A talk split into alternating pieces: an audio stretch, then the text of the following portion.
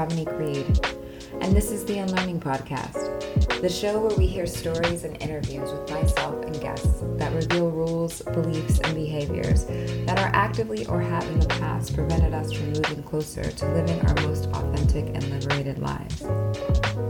At the Unlearning, there really is no topic too silly or too serious for us to examine together.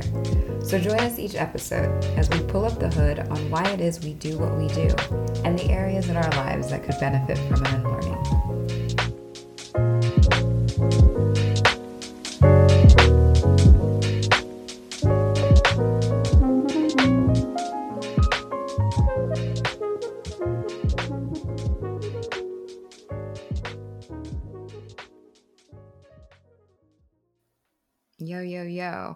Hello, beautiful people.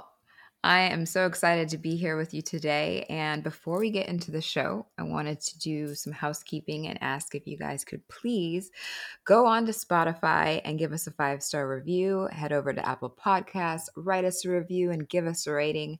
This is the way that the show grows and how the algorithms work. If you guys give us these reviews, then we're able to reach more people's ears. And it's just going to help us to be able to bring you guys more episodes with great content and help us grow for the future. So, as far as today's episode, I'm really excited to be recording the first episode of the year for 2022, and we are starting off with a bang. Today, I am joined by Nico Barraza, who is an ex pro athlete become full time professional life coach. Nico works with individuals as well as couples to help build more conscious relationships with themselves and with each other, as well as working with pro athletes to take their performance to the next level. Nico is also the host of his very own podcast called Starve the Ego, Feed the Soul, which has really taken off since 2020 when it started. And today, Nico is joining me to talk about unity. We talked about consciousness. We even dove into some relationship things that helped us to be able to kind of paint a picture on our own past and how we've ended up where we are today. And Nico shares great advice if you're looking to do your own personal work, whether it's with yourself or in a relationship. So I know you guys are going to enjoy this episode as much as I enjoyed being part of the conversation. So without further ado, here's the episode.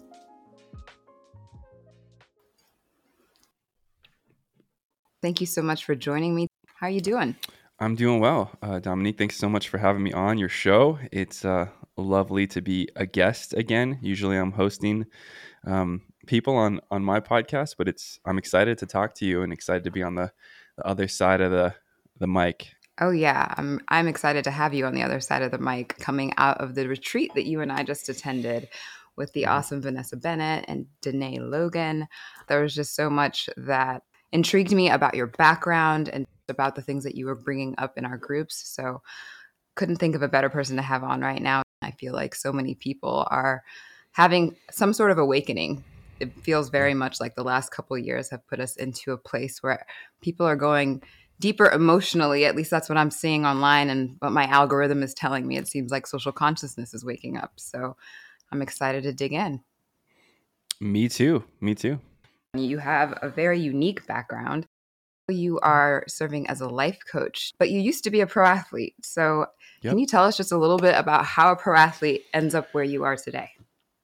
Yeah. So, um, in 2013, uh, so I played baseball and volleyball in college. I was always kind of an explosive athlete. And then um, I had a, a professor in undergrad that got me into ultra running, which is like long distance running, like 30 miles or more, you know, primarily in the mountains, but you know, it's all, it's all variable. And, um, I randomly sort of fell into the sport of ultra running, you know, for better or for worse, uh, and sort of turned pro after, you know, getting some notoriety, maybe in 2014, 2015, signed my first contract. And then um, I was pretty much a full-time mountain athlete, whether it be, you know, ultra running or gravel cycling or sort of ski mountaineering for these different brands that were sponsoring me. Um, but while this is going on, I've always been sort of a deep introspective person. Um, and when I was 23, I took myself to therapy for the first time after uh, my first real heartbreak, um, and you know just learned a lot about myself, about my childhood, about um, the the wonderful human beings that raised me, you know the the amazing things they gave me, and the not so amazing things I learned as well too. Um, and then, you know, I really started to. I've always, you know, my mom is a librarian, so I grew up reading a lot of a lot of stuff. And, and I remember reading Daniel Goleman's uh, book, Emotional Intelligence, maybe when I was like 15, you know, pretty young to be reading that. And I've always been into this kind of sort of, you know, the deeper parts of the human experience, sort of psyche, soul, spirituality. And honestly, I was writing a lot when I was running and posting stuff on social media, and people just really connected with it. You know, it wasn't like some athlete just sharing like this beautiful photo on top of a mountain with some like, oh, my life is amazing, it's great. I always talked about sort of the darker, deeper parts of the soul as well as the lighter parts, and um, not to make it seem like I was a perfectly com- complete human being. I was still running from plenty of shit during this time, right? Um, but I really was making an effort to discover myself and uh, one thing led to another, and you know, within the past couple years during during the pandemic, I started this podcast, Starve the Ego, Feed the Soul, that has sort of blown up. Um, it's like trending in the top five percent on Apple and Spotify right now.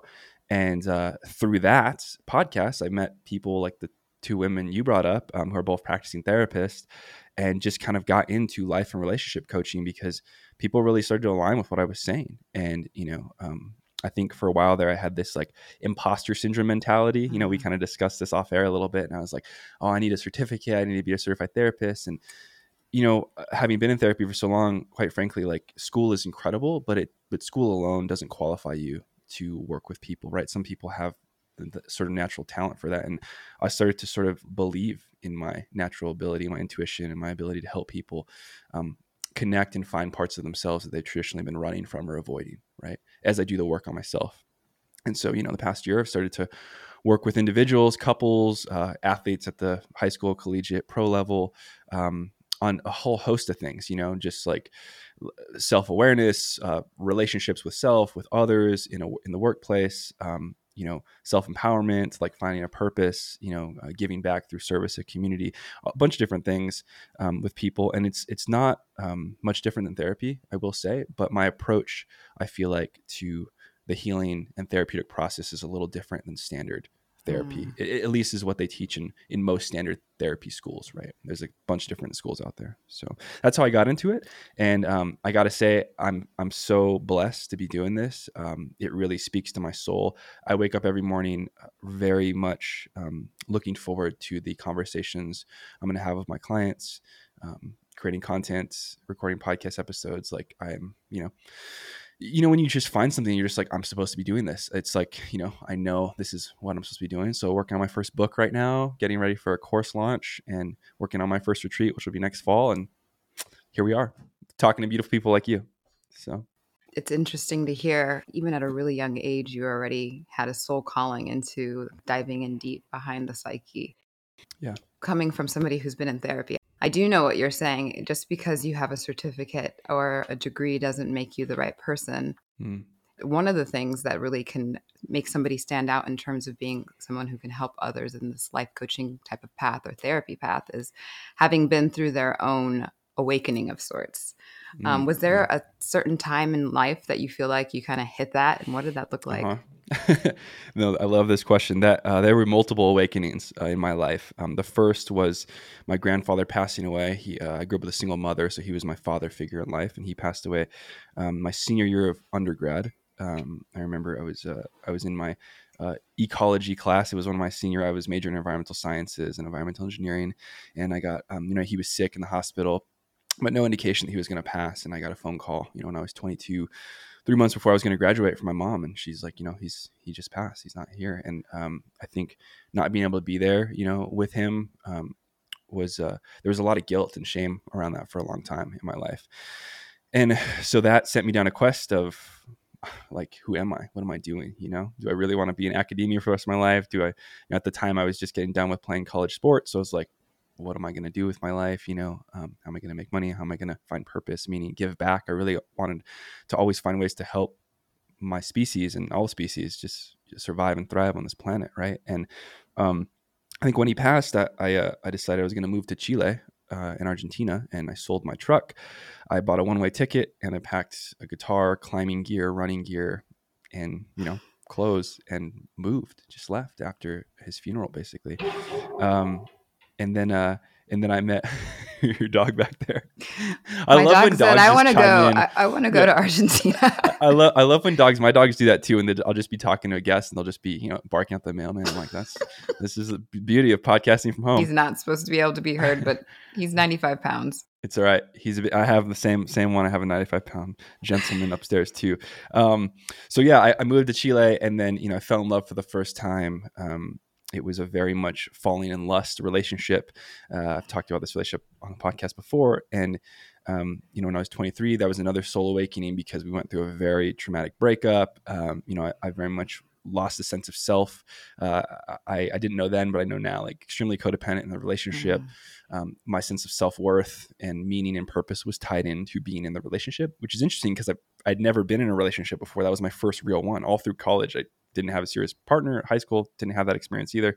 Um, had my fair share of fun, but not a serious relationship, yeah. right? And uh, after this woman and I split, I was like, you know, I was like, there's some things I did wrong in this relationship. I need to know where they're coming from. How can I change it? How can I be better?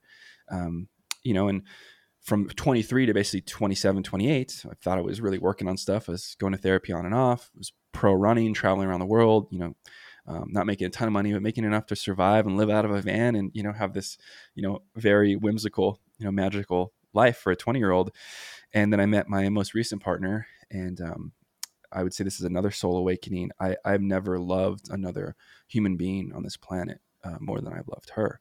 And I think because of that, um, it it ha- cracked me open even deeper. And in, in the first half of our relationship, I was in a really severe bicycle accident that kind of retired me from pro sports. I had a traumatic brain injury, could barely walk, um, had to sort of relearn some motor skills and some neurological skills, had all the sort of um, quintessential symptoms for a traumatic brain injury, you know, hearing, eyesight, balance, emotion, dysregulation. You know, I went from being an adult to a, a child in an instant, essentially. Um, uh, we split up, got back together. You know, we, we were trying to work on the relationship, and you know, both of us had our, our shit we needed to work on. And um, when she left again, when she exited the relationship in May of 2020, um, it sort of, you know, with my pain and grief and shame from the, the mistakes I made, and also my pride from the things I did give to the relationship, I really wanted to see. You know, I'm, I'm repeating these same things. You know, I haven't really you know, I've healed a bit, I've gotten better a bit, but I, I, haven't really, I'm not at the place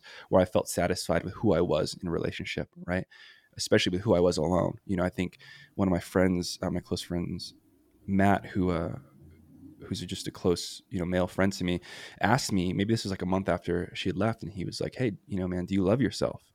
And it's an interesting question, you know, um, because at the time I was like, no, you know, I don't, I don't know if I've maybe since after I was 10 years old, where I, I really have enjoyed, you know, myself. And not not to mean that I wasn't proud or I wasn't, you know, respect what I've done in life. I've done a, done a lot of hard working things and good things as a as a human, but I didn't really love myself, you know. And I'm not talking about the narcissistic love. I just didn't really. There wasn't like a, a sense of self love, you know. And um, you know, I think the amount of love I had for this person really put me on that journey to find what what it is inside myself that I need to be doing because I believe in in until we have a greater purpose to serve outside of ourselves, we're always going to be lonely. We're going to be putting this incredible weight of responsibility onto our partners, onto our friends, onto our family because we're not being responsible for our own internal steadfastness, our own internal, you know, groundedness. And not to mean that we can't share that with a partner, but they can't be the sole responsible person for our happiness, right? Um, I put a lot of pressure on my relationship to do that for me and yeah i mean getting back into therapy um, reading more you know writing more really this was the first time where i actually took time to sit with my feelings and, and process them and not not like text someone or get on instagram or scroll or you know go to therapy immediately. I was like i need to sit with what i'm feeling and really understand where it's coming from. Is it real? Is what i'm making up in my head like really what happened? Am i sort of giving um, you know am i being fair for for what she experienced what i experienced? I really wanted to practice as much empathy as I could, put myself in her shoes. I really wanted to see, you know, where, excuse me, where did I, you know, practice good relational behaviors and where did I, you know, slip up a bit and, and not uh, have respect or trust or you know, these other integral things, right? And that's that was my sort of third or fourth soul awakening, right? Um, and that's why I'm doing what I'm doing now. Um, and and I honestly have love to thank for that. It is is you know woo as it sounds, um, you know I would have never been doing this honestly if I didn't have um, that incredible love that I shared with this woman, and also losing the partnership as well too. Right, it put me on this path. I know a lot of people talk about hitting rock bottom, you know, the dark night of the soul type thing, and um, I've gone through a couple of them. You know, I think being a Scorpio, we attract that kind of shit in our life. Um, but you got to be able to walk through them. You know, it can really drown you out, and you can become dark. And um, I sort of miraculously, via the support of other people and my own internal will, was able to, you know, get here where I'm in such a good spot, and uh, still have plenty of stuff to work on for all yeah. of you listening out there. Um, the work's never done, but I know what I'm supposed to be doing, and I'm currently doing it, which is a beautiful thing to realize. Yeah. Gosh, that resonates so much going back to what you were saying in the beginning of that heartbreak, just breaking you open. I too have gone through multiple dark nights of the soul, and my most recent one is about, you know, uh, ending of a relationship. And it's been such a gift. Mm. I didn't realize on the front end of it that it would end up being that way. But for a very long time, I had an idea around being a very like hard person and not having access to, you know, I come from a, the Latina culture and a lot of that is very loving. Mm-hmm. And there was a part of me that just felt like I was disconnected from that part of myself. And this heartbreak has softened me in so many ways. Every day I feel like I'm a little bit more grateful for the experience because through that darkness, I was able to find more light within myself. And that goes back to the saying that I brought up when we were at the retreat around, you know, in yoga, we always say, the light in me honors the light in you. But the darkness in me honors the darkness in you as well, because it's just a beautiful um, portal. Right. You know, our darkness is a portal to like more of our that. light, yeah. more of um, what we're here to do. And yep. it sounds very much like, you know, that dark time for you. I mean, not to mention heartbreak, but also mm. you mentioned having a traumatic brain injury and having to you know relearn motor skills that had to be so impactful. And honestly like seeing you yeah. today and having seen you in person it's miraculous to know that you went through that and you are you know a high functioning individual from what i can tell. So so much gratitude for your healing yeah, high functioning might be subjective, but I appreciate that. You know, I uh, you know I, I, do feel blessed. You know, with the people that were around me when I was healing. Um, you know, for a part of that, I was really alone, and I had some friends reach out. Um, once my partner at the time had kind of left, exited the relationship at that point. Um, and you know, I, I really owe it to the support system that I had to you know take me to the appointments, you know, MRI scans, all that other stuff because if it wasn't for them, I don't know if I'd still be here. Point where I was, you know, very much like I did not want to exist anymore because I'd lost my ability to be an athlete. I'd lost my income. You know, my partner and I at the time were building out of a big, beautiful van to live out of, like a really legit designed van, and um, we were kind of halfway through. And it, you know, my whole life kind of turned upside down there. Um, but as you brought up, you know, now I have this immense um, sort of weight of gratefulness. You know, I had to get surgery on my dominant right arm. I still have nerve issues with it. But even with all the stuff, like the trauma from that, um, God, there was so much learning. And I know it's it's hard for people to hear that when they're in it because I did not want to hear that when I was experiencing it, right?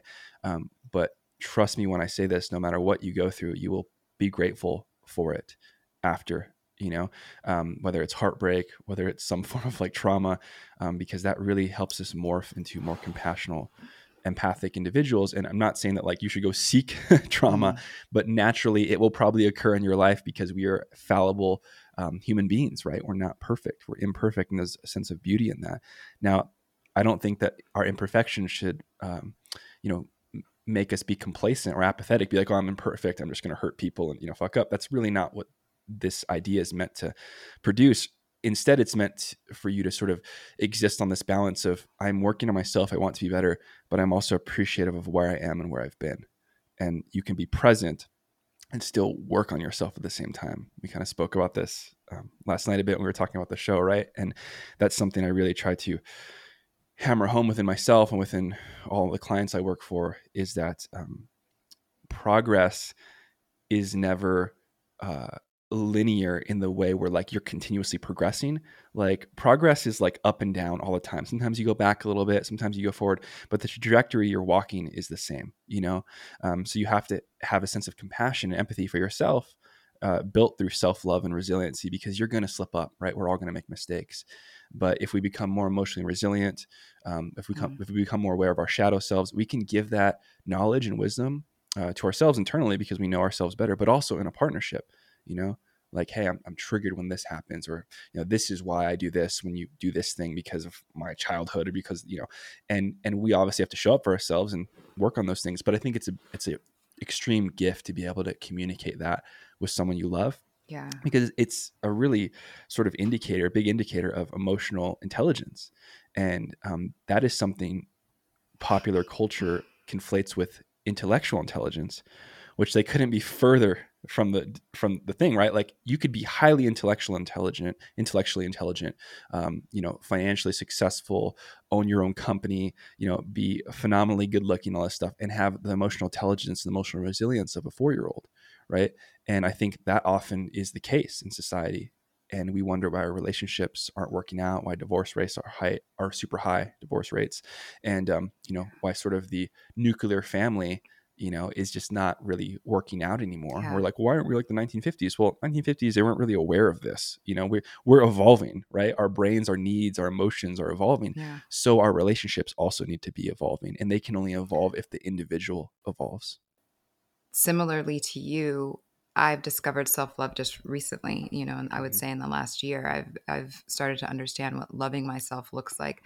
And growing up in a family that wasn't modeled boundaries, you know, what we're taught in a lot of our families is to love by not having boundaries like when you are willing to give up parts of yourself and all those things that means that means you're good that means you're unselfish and it was just recently that i realized mm-hmm. like oh just like you no, I, I don't love myself. And that meant that I probably didn't respect myself. I didn't have self compassion.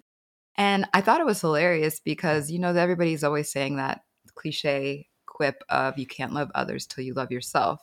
And we hear that all the time, but it's not till me sitting here at 36 years old, I was like, oh my mm-hmm. gosh, the love that I'm giving my partners, the love that I'm giving my son, my family is limited to the capacity of which I'm willing to love myself when I looked at how I had been treating myself, right. that gave me a lot of shame. And so it was only through like asking universe, asking God for mm. the ability to help me to be able to work through that shame that allowed me to be able to actually make a difference there because one thing that happens with us is that in order to make change we have to face ourselves and sometimes it's just too scary. If we ha- if we don't have the emotional resilience to look at ourselves and have that acceptance for where we are, it makes it really hard to even start the work. And I know that you are always dropping this awesome wisdom online. So I wanted mm-hmm. to ask you, like, what does it look like to one, start building that resiliency to face your own shame? And what did it look like for you when you started to realize that you loved yourself? Mm-hmm. Yeah. So first of all, to start, you have to be willing to admit you you are wrong right that, that's one of the sort of first ingredients to building self-awareness is that you have to be willing to admit that you might not and probably do not know everything right and that's very hard in western culture because um, we are sort of raised and taught to be perfectionists in a way right and perfectionism need not be confused with like being progress oriented you know um, I think uh, there's this wonderful speech on the internet. I can't remember who gave it, but um, this gentleman was saying, um, you know, like perfection is ridiculous. You're never going to be there. Throw it out of your mind. You need to be focused on progress, right? Making progress, growing. Um, and growth isn't some, you know, finite term. You never stop. You know, you're kind of always doing this until you leave this body, until you leave this sort of experience you're in. Um, so that was the first thing. Be, really being uh, honest with myself about like, I think I'm wrong in a lot of these situations, you know, and, and I need to understand what healthy looks like in myself in a relationship, you know. Um, and that also involved looking at my childhood and um, being able to hold my parenting figures, my, my two grandparents, my mother, that's who raised me, um, under a lens that was compassionate and super appreciative for all they sacrificed and gave me, but also realistic. You know, there were some things that were done that were really unhealthy, thing, behaviors that were modeled that weren't weren't good, right? That that I saw I was repeating in my interpersonal relationships as an adult man, right? And so that was the second part is really looking at that. And um, from there, where did where did I start loving myself? Well, it was about practicing the things that I knew was going to make me proud, uh, n- not only when the camera was on, but when the camera was off. You know, because a lot of times there's a lot of influencers and mental health professionals um, that you know sort of put on this persona. And not all of them there's a ton of genuine people doing this too but there's there's some persona you know showmanship going on in the internet. And um, i think for me uh, the reason that i really was able to sort of uh, start practicing self-love was that i was aligning what i was doing um, outside of like my persona on the internet. It's you know who I am on social media is the same as who I am with every single person. Mm. You know, um, I don't treat like a famous person any different than you know someone I meet on the street who I have a conversation with. Um, I've sort of I explain it this way. Um, you know, often the issues that we face as individuals are a direct reflection of the gap between our surface self and our deep self right so your deep self is also known as your soul or you know however you want to call it right? It's your deepest self it's your consciousness right? Your surface self is your ego. You need both to survive. The ego is integral to being human right? Um, oftentimes we get a lot of that motivation that drive from the ego you know? Um, of course it can be used to mm. control you and you can be sort of um, you know infatuated with the materialisms of society you know and and that kind of stuff. But i think when you start to bring those two closer and there's that space between surface self and deep self when you start to align your deep self with your surface self and that space between starts to be minimized then you become aligned with your purpose you become aligned with your existence and that way you can start to love yourself because you know yourself right? You know your surface self and your deep self have met have sort of shaken hands, if you will. It's like your shadow meeting your your your you know other side, and um, that's really powerful. And I, I would hope that everyone you know would want to get there. I don't think everyone does. You know, I think some people go through life and they never really ask those deeper questions, and that's okay. That's that's their you know their path. But I think for the people that are probably listening to this podcast, many of them tune into stuff like this because they do have deeper questions. They are willing to sort of you know say like, yeah, I've been wrong. Mm. You know, I think we live in a culture where we really perpetuate the victimhood mindset, you know, point our fingers at everything else. Oh my God, woe is me. You know, all these things happen to me. Um, and although I think it is uh, right to honor and um, reflect on the things that have been done to you that were wrong, um, the trauma you've experienced, after you've reflected on it, to sort of focus or ruminate on it, it's not going to get you anywhere you're going to be a victim your entire life and you're never going to change right? So at some point um, the empowerment is in the release of the victim mindset and the return of the i am an individual with all the power inside me to make the choices mm-hmm. to align my life in a way that is going to feed my soul and not just my ego right? And once we can get there that's where self-love starts to come. We don't have to look for self-love. It's going to be there already because we're aligned both of ourselves, our deep self and our surface self, are aligned. And so our full whole self, which is what a lot of people talk about now, you know, is we know it. We know he or she, you know, or they because it's, you know, aligned. And I think that's kind of how you get there. Now, how do you get there? It differs for every person depending on our subjective experiences and what we've been through. But um, I guarantee everyone listening that you can absolutely get there. Um, doesn't matter what you're struggling through depression anxiety self-loathing um, you can absolutely get there. Yeah. It, you know that really aligns with um, I'm, I'm into the wisdom of the tarot. And yesterday i pulled the three of wands and it, it very much is speaking to what you were saying about that alignment um, and how i see that happening is you know they talk about having the mind, the body, and the soul on that same path. And I think in our society, so many people are, are struggling with anxiety and depression. And specifically with anxiety, I have found that when I am experiencing anxiety, what I can usually do is try to find like what it is that first is giving me the anxiety. And then usually what I end up mm-hmm. finding mm-hmm. is that it's because I'm out of alignment. It's something I'm acting on with my body, the way that I'm talking, the way that I'm moving, in life is not in alignment with my soul. And so I found it so much easier now to deal with anxiety because I can quickly drop in and be like, okay, well, when did this start? What happened before? What happened after? Where am I? And what was I mm-hmm. doing? And what about that isn't in alignment? These emotions that we're having are actually our body's way of talking to us. It's our in- intuition working through our, our body, and giving us this reaction. And it's also helped me Mm. to view my anxiety so much differently because before it was this like scary thing that I had to run Right. from that, you know, that almost produces more anxiety of like, I'm feeling anxious and now I'm feeling anxious about feeling anxious. And now it's like, oh, my body's talking to me. My soul is talking to me. There's an alignment that needs to happen. And I hope that's helpful for anybody listening because it has been a, a game changer for me in being able to move out Yep. of those energy states much easier. I used to take anxiety medication um, because I Mhm. didn't have ways to cope. I had been through therapy, and talk therapy hadn't helped me.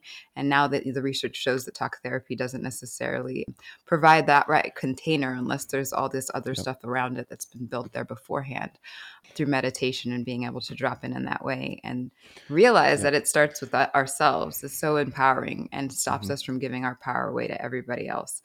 Um, so yeah, no, I, I totally resonate with that breakdown. Yeah, your, your environment, you just spoke to how, how important your environment is, right? You can go to therapy for 10, 20 years, but if the situation or the environment that is perpetuating your trauma, your anxiety, your depression has not changing, you know, you can change yourself all you want, but sometimes that empowerment is like changing your environment too. You know, a lot of times it's not, not all the time. Sometimes we use that to run, right?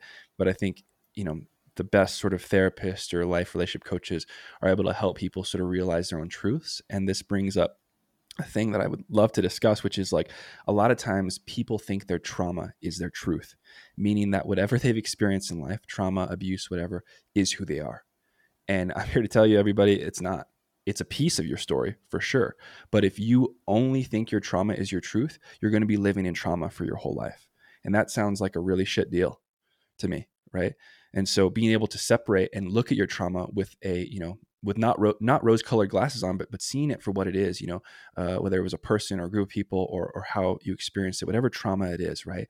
And understand like the person that you know, like the person that was a result of that, or sorry, caused that, or the community that caused that, um, they had their own trauma, right? And it's not to sort of just let them off the hook, but it's to see it with compassion and um, I would argue even a little bit of gratefulness because it is who you are. You you can feel, you can see these things because of what you've been through.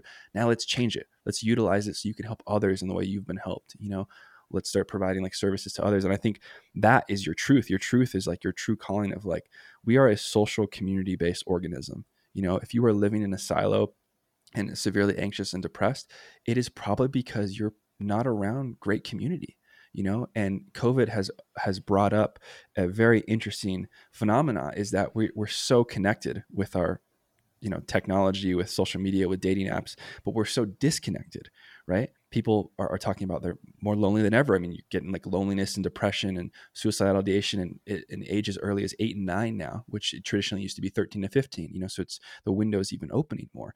And i think that's because we have tiktok we have snapchat we have all these things but we're so disconnected still, you know? And um, I think part of aligning with your truth outside of your trauma is finding a, com- a community that isn't just an echo chamber. They're not just going to tell you you're awesome, but they're also going to call you out on things too. And those are the people you should be walking towards the people that are real and true and not just living in toxic positivity or toxic negativity, but can walk the line of both. And again, that's just indicative of the surface self aligning with the deep self. It's so interesting that you brought that up. I wrote down um, a quote from something you posted recently, which is basically what you were just saying. You posted your trauma is part of your story, but not the full story. Therefore, your truths are not your trauma. Acting out of your truth is not the same thing as acting out of your trauma. Spend time to understand the difference. Mm-hmm. Now, I heard you talking about community and how if you have the right community who isn't going to just be that echo chamber, who isn't going to say, you know, maybe co sign on your victim story. Right. And sometimes we are victims, but that doesn't mean we have to be victimized or necessarily give all the power away, especially mm-hmm. in the case of childhood trauma. You know, yep. when we're children, we don't have control over our environment. And that's where we end up actually, I think, creating a lot of our um, inner child wounds through the experience with our families that we're born into and that ends up being our shadow yeah. i think i have an idea around what you're talking about with understanding your truth versus your trauma but if you can shed any more light that'd be awesome yeah totally so i think um, one thing that uh, you know f- f- first and foremost every single human being alive has been a victim at some point in their life to something every human being alive has been an oppressor or an antagonist at some point in their life, right? So I think if we walk around with this like holy God complex that we have only been a victim and we've never hurt anyone, we need to look a little deeper because I guarantee mm. you something you've done has hurt somebody, right, in some way. And obviously, there's there's a gradient to this, you know. Um, but I think you know what I hear from the victim mindset a lot is like people are like, well, you're not recognizing that you know trauma has been done to me, or, and that's not the point I'm making here. We absolutely should recognize and realize and be able to share when um, we've been uh, victims of, of trauma or abuse or neglect or anything like that, right? The difference is when we attach to it if we attach to it and it becomes our entire mm-hmm. story you know if i'm a, a, survivor of this or this and that then like we we really never move past it you know and so i think that your trauma is part of your truth it's part of your entire story but it isn't your entire story meaning that you have the chance to write today a different chapter right if you keep writing the same words you're going to be the same mm-hmm. person you know so if your entry story everything is like you know your your victimhood your trauma chances are 20 years from the trauma, you're still going to be not fully processed, right? Still going to be integrating. It's going to proliferate in some unconscious way in your relationships with yourself. And the only real way to heal, like, I mean, legitimately heal, um, you know, you can do all the plant medicine you want. You can take all the, all the ice baths. It's that you have to move through your trauma, right? And you can use these different tools to help you. But really, those tools are about helping you see it. You still have to process it, right? I mean, you're not going to take ayahuasca or psilocybin or sit in an ice bath for 50 minutes or whatever and just get out of it and be like, all right, I'm healed. You know, let's dust off. I'm going to go on with my life and I'm good to go. Um, that doesn't work like that. You know, it still takes processing. It takes the process of integration, you know, integrating your shadow and your trauma with your higher mm. self and, and sort of mixing them together, you know, because uh, as you brought up earlier, like your shadow is, is, a part of you. You know if you if you're going to be unconscious or ignore it and some people instead of victimizing themselves they just they just ignore their trauma altogether. They're like oh i had a great life great childhood. Nothing bad happened to me. Okay that's probably not the case right? Um, and that is another side of the opposite of a victimhood mentality. It's like the sort of mentality of the warrior. And i'm not talking about the healthy warrior i'm talking about the one that just like everything's okay. I'm just have this goal ahead of me and I'm very type A. I'm just, mm-hmm. you know, going after that and whatever happened, happened. It's in the past. And that's also avoidance, right?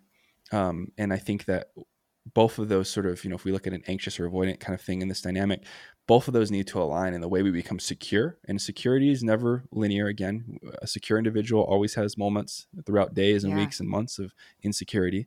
Um, but to align again yourself with being, you know, hey, what I experienced is not fully me.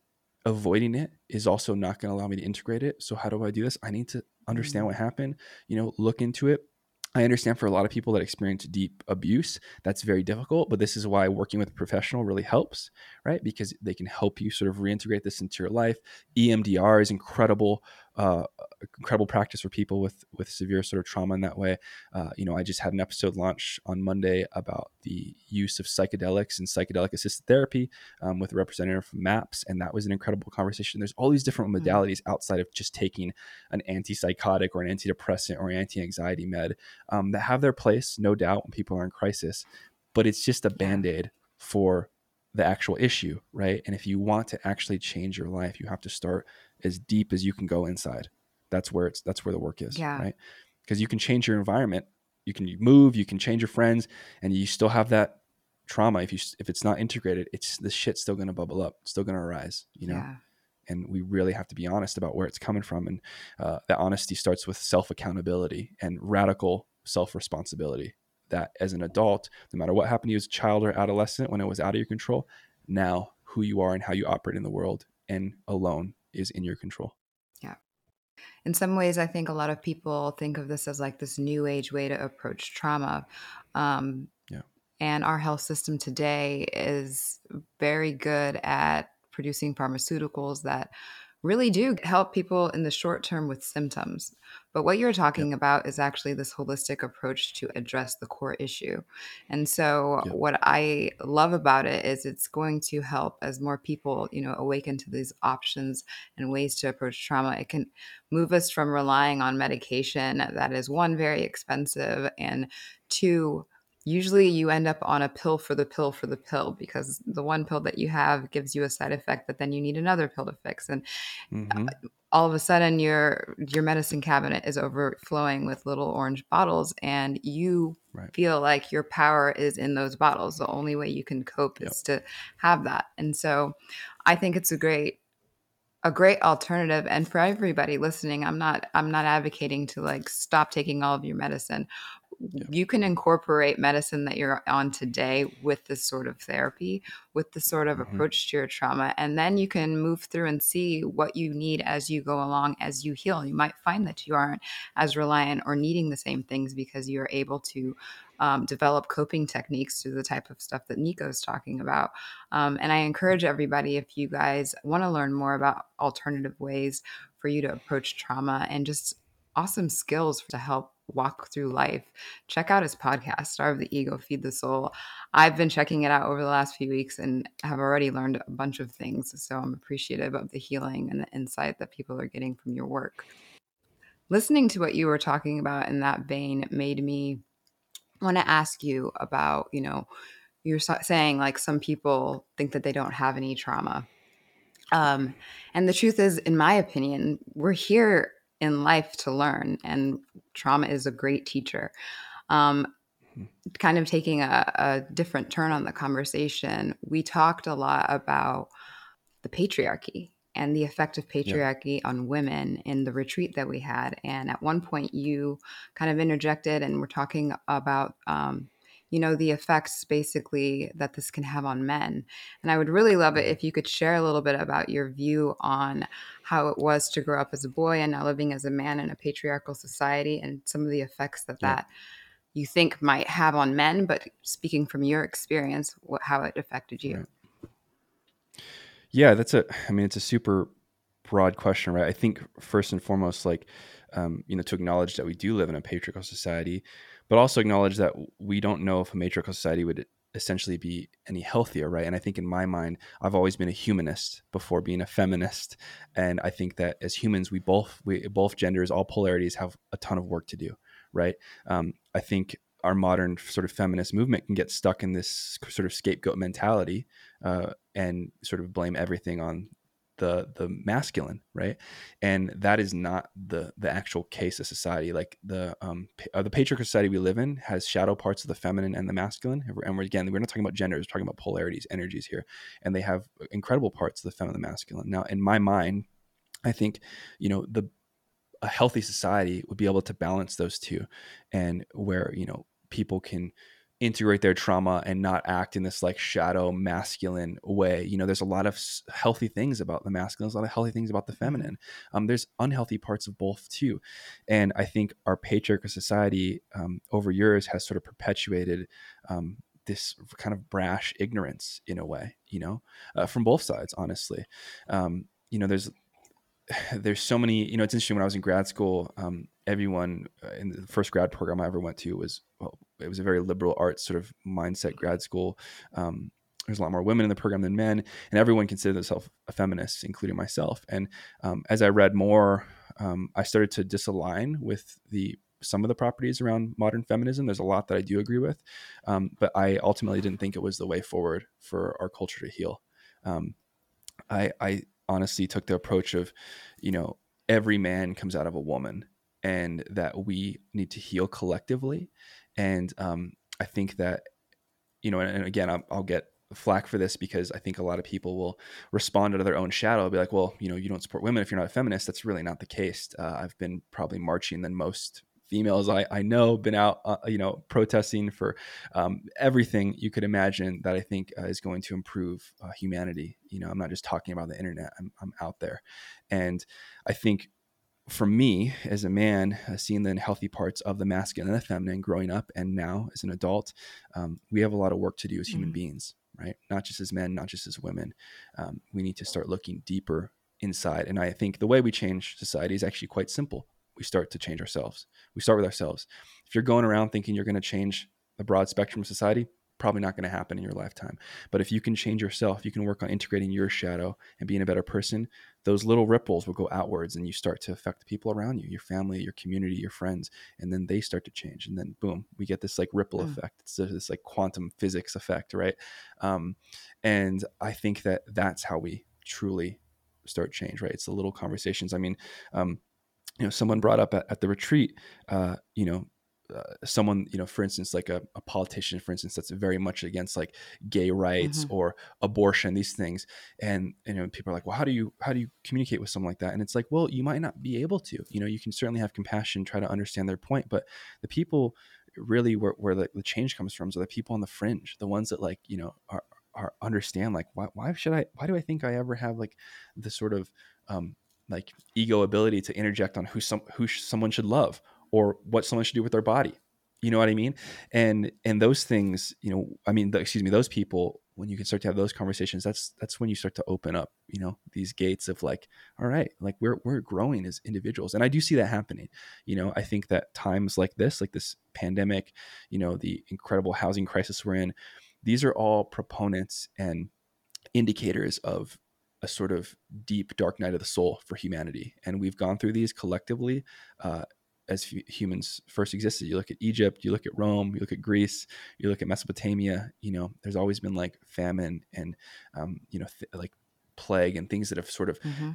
made people sort of realize and, and realize their mortality again you know and and understand that like life isn't guaranteed like the gift of life as you brought up is the ability to learn and grow to be dead you can't grow mm-hmm. right? I mean even if your soul still exists let's say like we believe in like the afterlife and we believe in soul contracts and and previous lives too in that limbo of, of not being embodied in something physical where you can experience like you're not growing right? And so your ability to be alive is a gift for you to grow and be better and help others too right? And i think um, one of the issues with patriarchy in our current society is this hyper individualism you know? We've lost uh, the idea of the best for the collective meaning we watch out for our communities as a whole not just who are what our skin color is what language we speak. It's like yo we are all human beings on earth. You know these borders and walls we've built this fabrication fabrication of reality. You know we put those up because of our own internal shadow right? We need to be safe.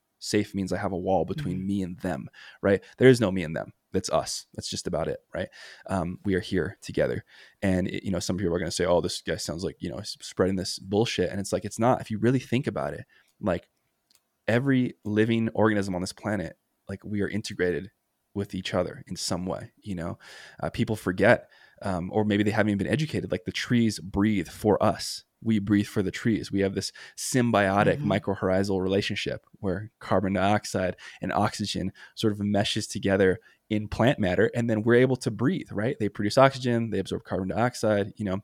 And you know i'm getting scientific here but this all relates to this idea of like if we break things down to like their fundamental level like we need community. We need to be in service of others. That gives the human a greater purpose. That gives a human um, sort of a, a soul connection to spirit and you know and i brought this up in the retreat like um, you know i was agnostic and atheist for 10 years after um, undergrad you know very much sort of counterculture like against organized religion because i had been raised catholic. And now in my 30s i've refound my own spirituality reconnected with it and realized that it's actually so essential for humans to have some sort of connection to a greater purpose. Because if you take the mindset of like i am my own god sort of hear me roar it's a very lonely lonely spot at the top of that mountain, you know? And what that person is um, devoid of is connection to spirit.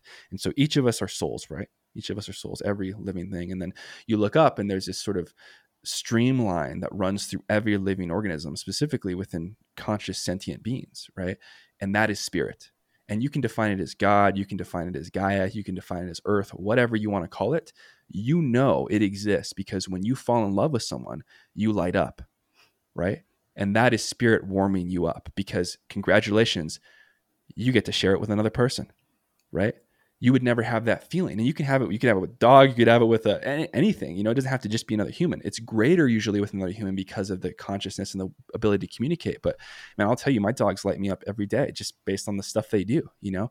Um, and developing a sense of appreciation and gratefulness for your ability to connect with spirit and be called to a greater service of, of people you don't have to have religion for that you can there's nothing wrong with it right as long as it makes you a better person and as long my whole thing with religion or any sort of dog, dogmatic practice is is it helping you connect with human beings different than you or is it preventing you from doing that if it's building walls probably not the religion for you. If it's building bridges, I'd say stay with it. You know, and you have to be honest with what it's what it's doing because you know my my biggest gripe with uh, Christianity when I was growing up in Catholicism was that it was separating me from Islam, from Judaism, from um, all these other sort of religious texts, from atheists, from agnostics. You know, and mm-hmm. I'm like, that's not what I want. I want to understand people. I want to connect with people. Like these these are my brothers and sisters on this planet, regardless if I disagree with them, regardless if they're hateful this and that. Like we have to find a way to be better together or we fail together. Mm. That's it. Right.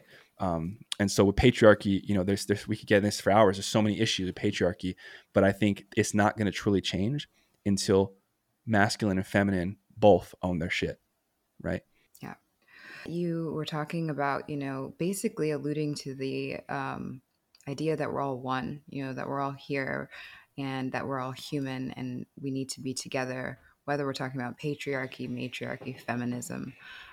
Of course, for me, being somebody who grew up um, Black, Hispanic, and Jewish and feeling othered a lot, that really spoke to me.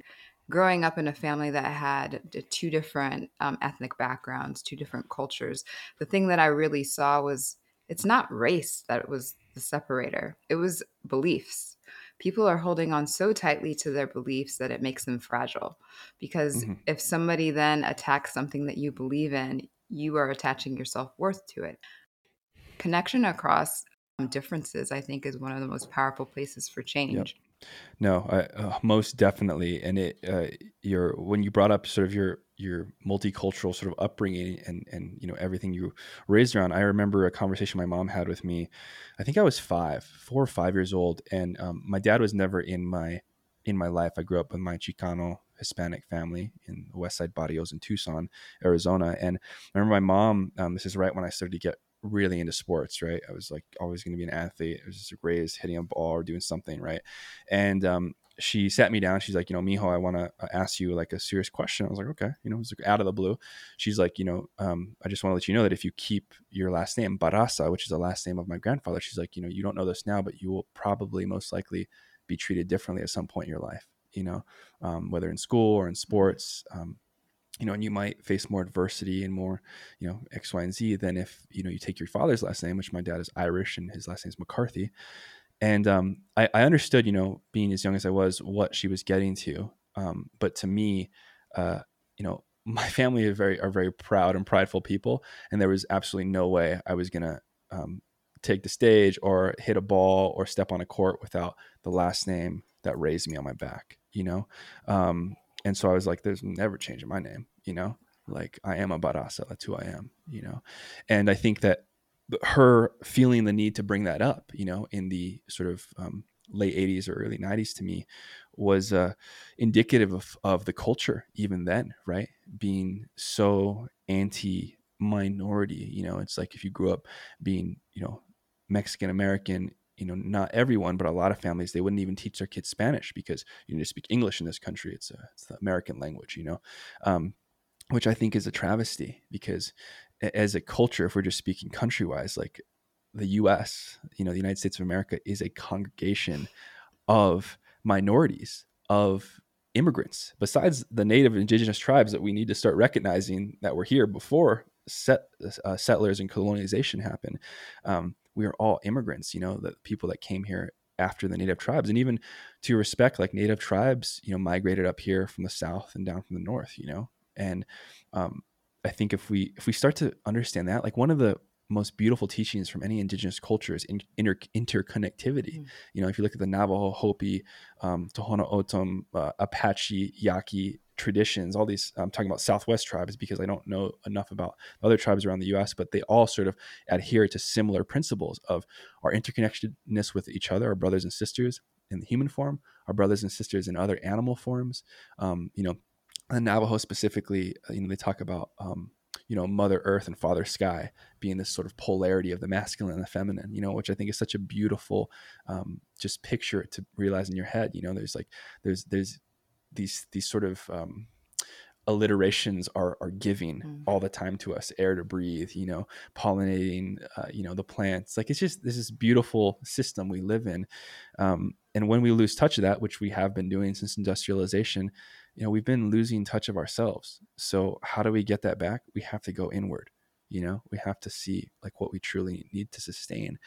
And um, i'm a firm believer of that you know if we turn our cheek or, or or turn away from the people that you know might be a little bit less down the path of self alignment or self realization, we're we're not any better. You know, um, yeah. Like there needs to be no one left behind in this quest, and that doesn't mean everyone's going to sort of drink this, you know, drink that I'm that I'm passing out here. But I think to understand and have compassion with like you brought up like we were all raised in certain things so someone who is raised in a racist setting that's all they know that is their normal so they might be unconscious to even being racist mm-hmm. that's just their normal you know? Um, does that mean the behavior should be accepted? No of course not but to understand it is to seek to understand their childhood and their trauma and that's how we connect you know? And they obviously have to do that work too and want to be open to the conversation some people aren't right but that's really why going inward is the start to all of this. It's like looking deep inside yourself. Yeah. And that's not to say that we should be exposing ourselves to people who are going to be harmful to us by any means. For me, I have friends that are truly unlikely friends who have political leaning backgrounds and certain beliefs that when we met made me, you know, made me feel like there should be a wall between us because uh, oh they believe this and I believe that. I have, you know, two specific friends that if you had told me when we met that we were going to end up being lifelong friends, I would have right. laughed in your face. Those friendships have been my teachers because getting past our differences allowed me to see that people who don't believe the same things as me they yeah. They have something to teach me, and I have something to teach them as well. And we can broaden each other's minds through just relating, not through arguing about that thing, but through relating. It's interesting how then you find yourself in conversation about those mm-hmm. things eventually. And one rule that I have for myself is I'm not going to expose myself to people that I have to change who I am in order to stay friends with them. I think if we are able to be around people who think differently than us, but still stay yeah. in our authenticity and have those tough conversations, but with love and with patience and with the ability mm. to maybe step away and walk back when you guys are ready, then that's that's going to be something that's going to speed up the change of the culture that we're in today. And I do think that the youth today, you know, the new generation out here, mm. they're way ahead of us.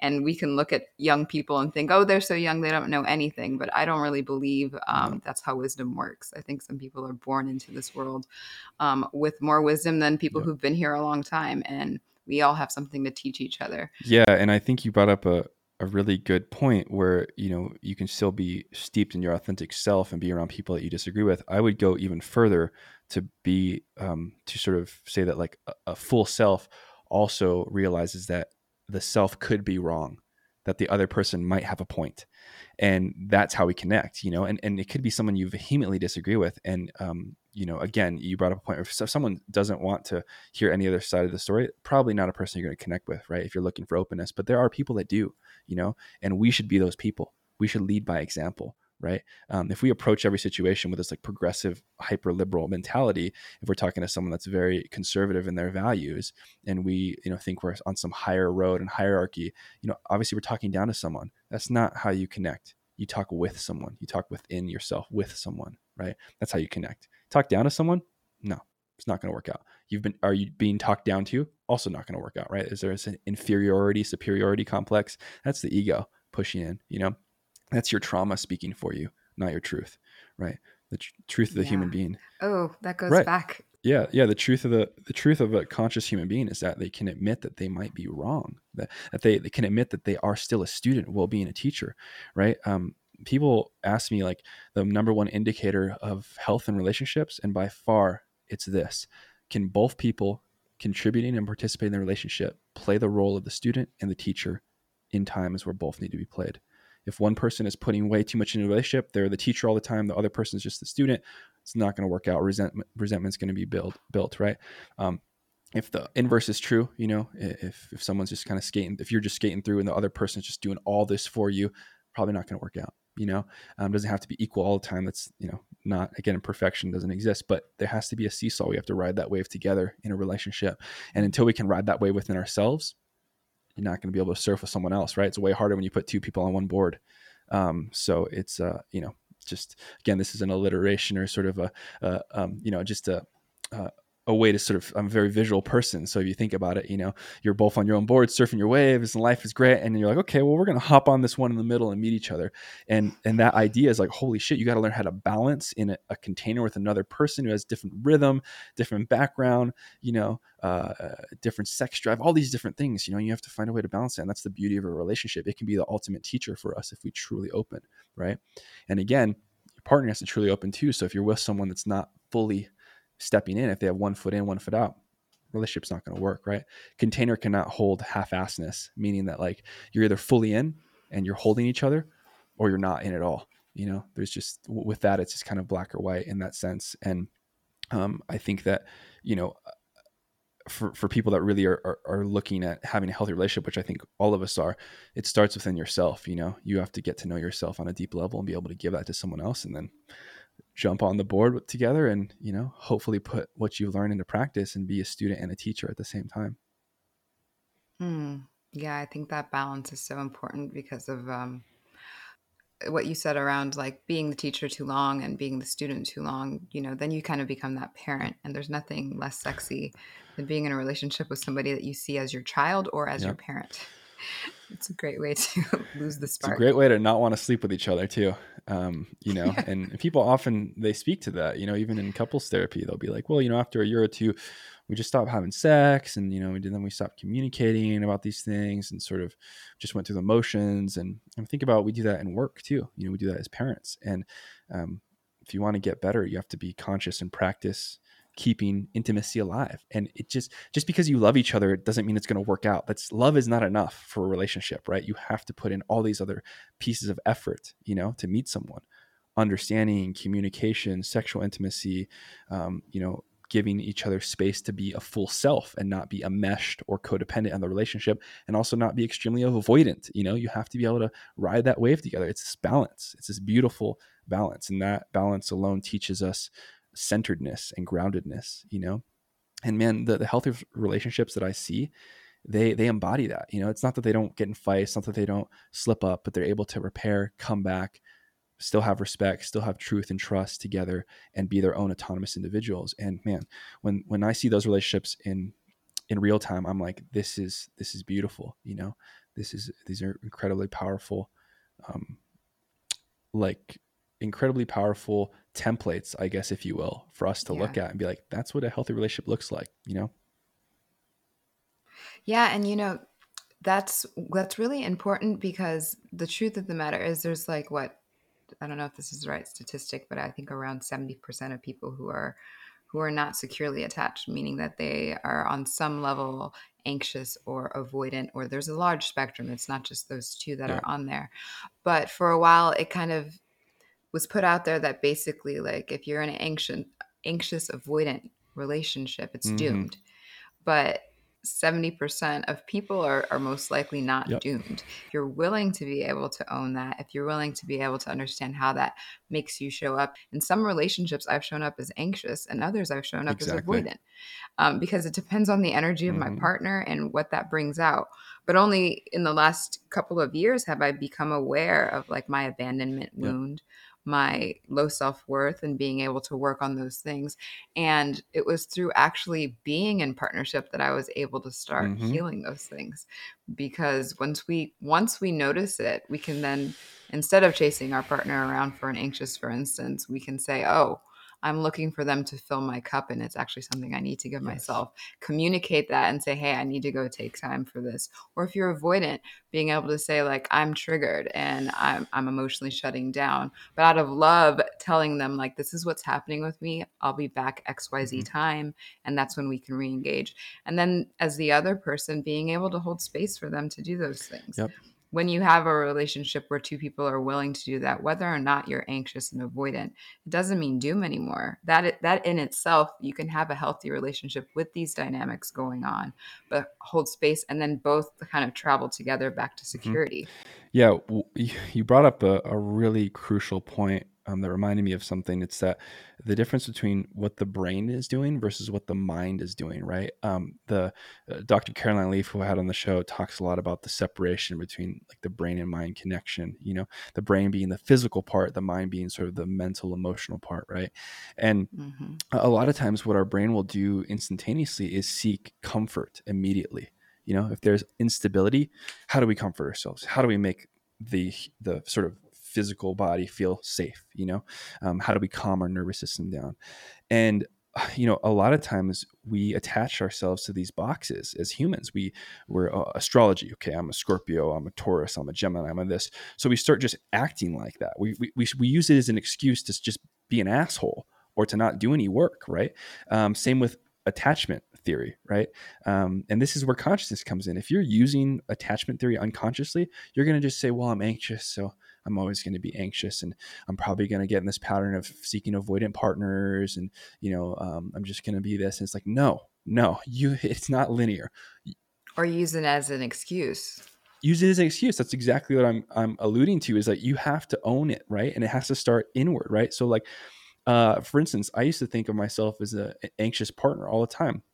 And then when I really was honest about my last relationship, there were times I was secure extremely secure. There were times I was extremely avoidant and shut down mm-hmm. and was the actual like perpetuator of the issue. Mm-hmm. And there were times I was extremely anxious, you know, and vindictive and hurtful. And and there, you know, again, the secure times are healthy times. So you're never one or the other. Like the statistic you brought up, I would argue that 100% of human beings are not secure meaning that we, we're pliable. We can change. Like if someone pisses you off and say, "Hey, man, you're looking really ugly today," and you're not fully steeped in a sense of self, you're gonna be like, "Oh, that hurt my feelings." You know, this person's I'm kind of feeling a little anxious or maybe a little avoidant. I don't want to be around people. You know, um, that's a you know very like individual example, but it just goes to show that like you know our internal climate as well as our external climate sort of makes up our attachment, right? And what the only thing we can control is the internal climate. So what other people are doing, you cannot control, right? Nor should you want to, right? If you can control your internal climate, and I'm not saying be some like inept, emotionally mute person. That's not what this means. You experience your emotions to their full gravitational effect, but they don't control you. You know, you don't become depression, you don't become anxiety. You can just feel depression, you can feel anxiety. It's they're normal things, right? But to attach to them means that they become you. And that's not you, right? You can become secure. You can be in a secure relationship with a secure person.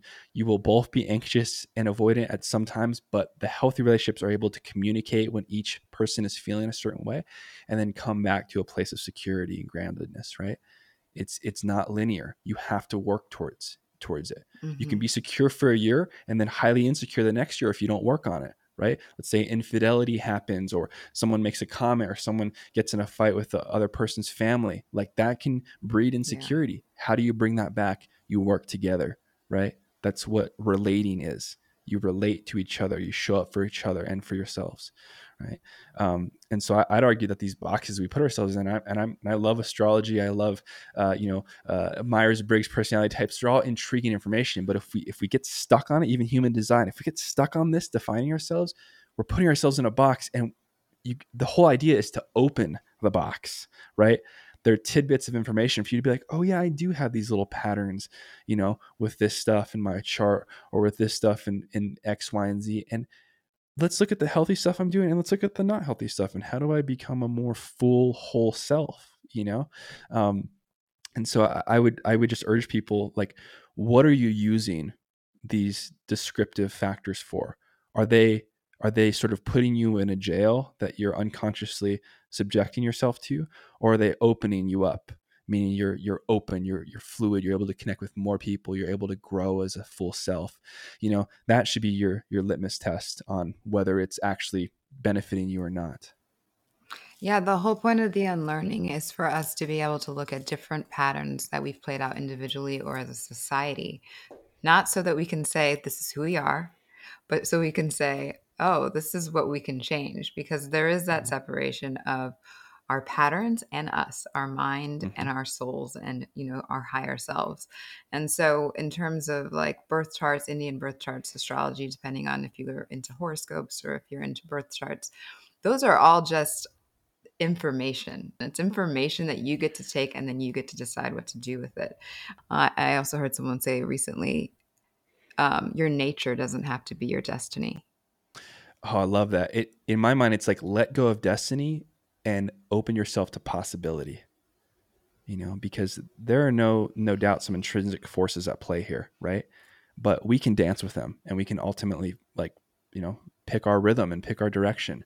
And that is possibility, you know? So again, if you use these tools to define yourselves, to stick yourself in a box and prevent you, just like dogmatic religion, prevent you from connecting, right? That's not spirituality that's dogma right? Spirituality is is opening. It's connecting you with spirit which is a greater sense of connectivity to everything that's alive right? Dogma is opposite. Dogma is the construction of walls. And you know i think if we just look at everything as the ability to take pieces and learn about ourselves then we will be off off to a better foot you know with this with this entire circus that is being alive uh, which is also beautiful at the same time you know? And and i would just like to to add that um, every bit of growth and learning throughout your life will be preceded by a state of chaos. It might be a small state of chaos, it might be a large state of chaos, but no doubt you will have chaos. Chaos is integral to the universe, it is integral to ourselves. You know, there are some things that happen that are inexplicable with science. Science will never explain them. That doesn't mean they're not happening, right? Um, and so I think we we're able to walk these lines as highly scientific, intellectual, analytical beings, and also mm. highly spiritual, emotionally connected beings, right? And to be able to hold both of those dualities at the same time and bring them as one, then we're aware that you know these boxes that we're putting ourselves in probably aren't suiting us. Let's use this information to open ourselves and to connect with each other, and you'll probably live a you know I don't want to use the term happier because sadness is is always going to be there, but you'll probably live a more full, um, sort of personally, spiritually rich life, meaning that um, you will no longer be afraid of what you don't have. You will be appreciative of what mm. you do mm. have. I think that's such a beautiful place for us to wrap up. And um, I feel like one that that saying I used to have that saying that you just said around before great brilliance, there's going to be chaos. Um, I got it in a fortune cookie and I taped it to my laptop and it was there for nine years. It is something that I hope everybody can can really feel and hear because I know there's so many people right now, myself included, in different ways in life right now who feel like we're in the middle of chaos. And we can rejoice in that in so many ways because as that is, is playing out, we know what's coming next. And that again is mirrored in, in nature because there's got to be death before there's rebirth. And so even right now we're in the middle of winter. We're kind of sitting still and this has been my work is really sitting still this season right. and eh, normally I get depressed in the winter. Normally I, it gets dark and the days are short and I struggle. And this year remembering to move, remembering to move my body to sweat, and also to just sit and be with what's here has really been helping me move through this in a different way. I want to ask you, Nico, if people are interested, I'm sure they will be after hearing this mm-hmm. conversation and working with you, how do they get in touch with you? Like, tell us a little bit about where you're at. Yeah, thank you for the outro, Dominique, and, and the plug for the podcast in the middle of the show. So you can find me um, in multiple ways. So Starve the Ego, Feed the Soul is the title of the podcast. It's available anywhere you listen to podcasts. I'm primarily Spotify and Apple. And then at that Barraza boy, B A R R A Z A, that's my TikTok and Instagram handle. And my website is www.nicobarraza.com. And so if you're interested in working with me in a one on one setting or um, partaking in some of the, the workshops or the courses I put on, you can find all the information through that. And yeah, I'm appreciative for you having me on and having this wonderful conversation. And uh, I just want to add that for the winter thing, you are absolutely shining. You know, hopefully people can see you through the video, but um, it's it's obvious you're embodying you know the energy you're putting out there. Um, and I think that's initially why I was attracted to having this conversation with you because when we were at the retreat, as you spoke, um, there was just a sense of understanding and groundedness that I was like, I have to talk to this woman, you know? So I appreciate you for the work you're doing. Um, I think things are going to continue to open up and brighten for you. And I'm excited to see um, you grow in that way too.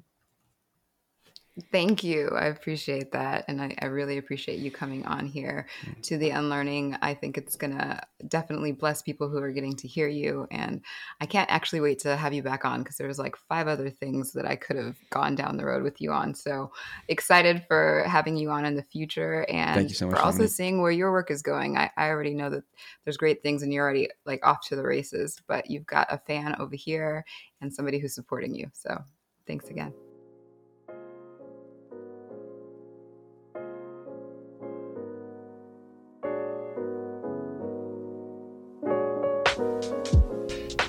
If you enjoyed this episode, be sure to subscribe so you know when a new episode airs. Also, feel free to rate and review this podcast and share it with your friends. For show feedback and requests, reach out to us at speakup at the-unlearning.com. You can also follow us at the.unlearning.podcast on Instagram or check out the show blog at the-unlearning.com.